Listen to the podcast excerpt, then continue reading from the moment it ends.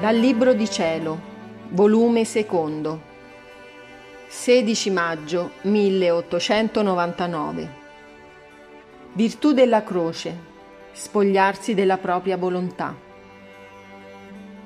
Gesù ha seguitato per altri giorni a manifestarsi allo stesso modo di non volersi distaccare da me. Pareva che quel poco di sofferenze che aveva versato in me lo attiravano tanto che non sapeva stare senza di me.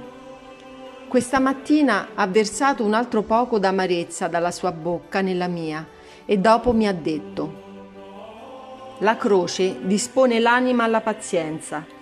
La croce apre il cielo ed unisce insieme cielo e terra, cioè Dio e l'anima. La virtù della croce è potente e quando entra in un'anima ha la virtù di togliere la ruggine di tutte le cose terrene, non solo, ma le dà la noia, il fastidio, il disprezzo delle cose della terra, ed invece poi le rende il sapore, il gradimento delle cose celesti. Ma da pochi viene riconosciuta la virtù della croce, perciò molti la disprezzano. Chi può dire quante cose ho compreso della croce mentre Gesù parlava? Il parlare di Gesù non è come il nostro, che tanto si capisce per quanto si dice, ma una sola parola di Gesù lascia una luce immensa, che ruminandola bene potrebbe far stare occupato tutto il giorno in profondissima meditazione. Perciò se io volessi dire tutto andrei troppo per le lunghe ed anche mi mancherebbe il tempo a farlo. Dopo poco Gesù è ritornato di nuovo, ma un poco più afflitto.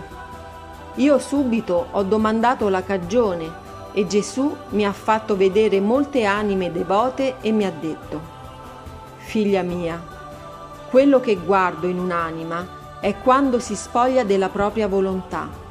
Allora la mia volontà l'investe, la divinizza e la fa tutta mia.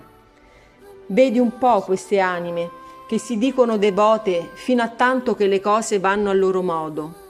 Poi, una piccola cosa, se non sono lunghe le loro confessioni, se il confessore non le soddisfa, perdono la pace e certune giungono a non volerne fare più niente.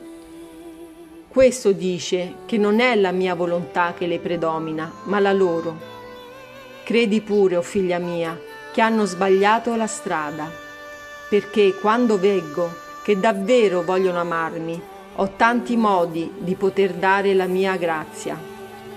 Quanta pena faceva vedere Gesù soffrire da parte di questa sorta di gente. Ho cercato di compatirlo per quanto ho potuto e così è finito.